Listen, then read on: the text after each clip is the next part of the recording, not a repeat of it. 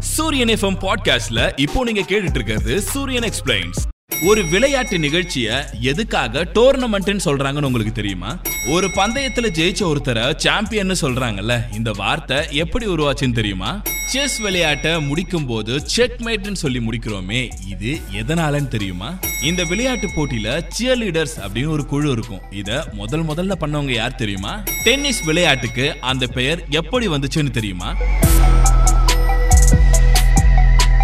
ஒரு விளையாட்டு நிகழ்ச்சிய எதுக்காக டோர்னமெண்ட்னு சொல்றாங்கன்னு உங்களுக்கு தெரியுமா? இன்னைக்கு ஒரு போட்டியில யார் ஜெயிக்கிறாங்கன்றத பாக்குறதுக்காக தொடர்ச்சியா நடக்கிற ஒரு விளையாட்டு போட்டியை தான் டோர்னமெண்ட் அப்படின்னு சொல்றோம். குதிரை மேல உட்காந்து போர் விளையாட்டு போட்டிகள்ல வீரர்கள் ஈடுபடுவாங்க. இது பன்னெண்டாம் நூற்றாண்டுல இருந்து பழக்கத்துல இருந்துச்சு. ஆங்கிலோ நார்மன் வீரர்கள் இத டோர்னியோ அல்லது டோர்னிமெண்ட் அப்படின்னு சொல்லுவாங்க. இதோட அர்த்தம் முழுமையாக திரும்புவது. அதாவது அந்த விளையாட்டை எப்படி ஒரு வீரர் ஆரம்பிச்சாரோ அதே மாதிரி எதையும் இழக்காம விளையாட்டோட இறுதி வரைக்கும் விளையாடி ஜெயிக்கணும் அப்படின்னு அர்த்தம். இது ஆங்கிலத்துல டோர்னமெண்ட் அப்படின்னு சொன்னாங்க. ஆனா இன்னைக்கு தேர்ச்சி பெற்றவங்களை தேர்ந்தெடுக்கிறதுக்காக நடக்கிற ஒரு தொடர் விளையாட்டு தான் டோர்னமெண்ட் அப்படின்னு சொல்றோம்.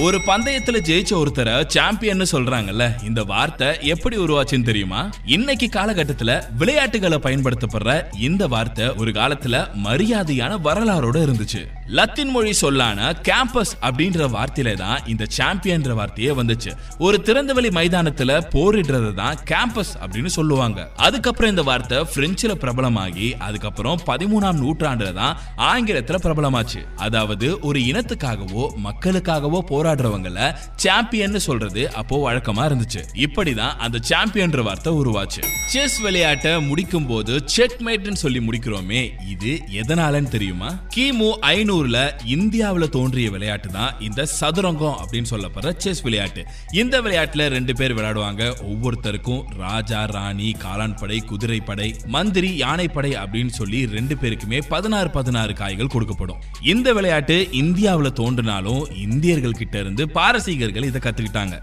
அப்புறம் பாரசீகர்கள் கிட்ட இருந்து அரேபியர்கள் இந்த விளையாட்டை கத்துக்கிட்டாங்க. அதுக்கப்புறம் நடந்த போர்ல ஸ்பெயினை அரேபியர்கள் கைப்பற்றுறாங்க. அப்போதான் இந்த சதுரங்க விளையாட்டு ஐரோப்பாக்குள்ள போகுது. அரசர் என்பதற்கான பாரசீக வார்த்தை என்னன்னா ஷா. அதே மாதிரி அரேபிய மொழியில ஷாமாட் அப்படின்னு சொல்லுவாங்க. இந்த ஷாமாட் அப்படின்ற வார்த்தை தான் காலப்போக்கில் மருகி செக்மேட் அப்படின்னு மாறி இருக்கு செக்மேட் அப்படின்னா அரசன் இறந்து விட்டான் இல்லனா அரசன் கொல்லப்பட போகிறான் அப்படின்னு அர்த்தம். இந்த விளையாட்டு போட்டியில சியர் லீடர்ஸ் அப்படின்னு ஒரு குழு இருக்கும். இத முதல் முதல்ல பண்ணவங்க யார் தெரியுமா? கால்பந்து கூடைப்பந்து போட்டிகள்ல வீரர்களை ஊக்கப்படுத்துற சியர் லீடர்கள் மேல பார்வையாளர்களோட கவனம் பெரிய அளவுல இருக்கும். இத ஆரம்பத்துல ஜானி கேம்பல் அப்படின்ற மினசோட்டா பல்கலைக்கழக மாணவர் ஆயிரத்தி எட்நூத்தி தொண்ணூத்தி எட்டு நவம்பர்ல நடந்த கால்பந்தாட்ட போட்டியப்போ எழுந்து நின்னு ரொம்ப உற்சாகமா ரா ரா ரானு பாடி உற்சாகமூட்டுற கூட்டத்தினருக்கு தலைமை தாங்கினாராம். அன்னில இருந்து விளையாட்டை விட இப்படி உற்சாகமூட்டுறவங்க ரொம்ப புகழடைஞ்சாங்களாம் ஆனா இப்போ சியர் லீடர்ஸ் இதுக்குன்னே பல உடற்பயிற்சிகளை மேற்கொண்டு ஒரே மாதிரி அந்த டீம்ல இருக்கிற எல்லாருமே செயல்படணும்னு பல பயிற்சிகள் எடுக்கிறாங்க. ஏன்?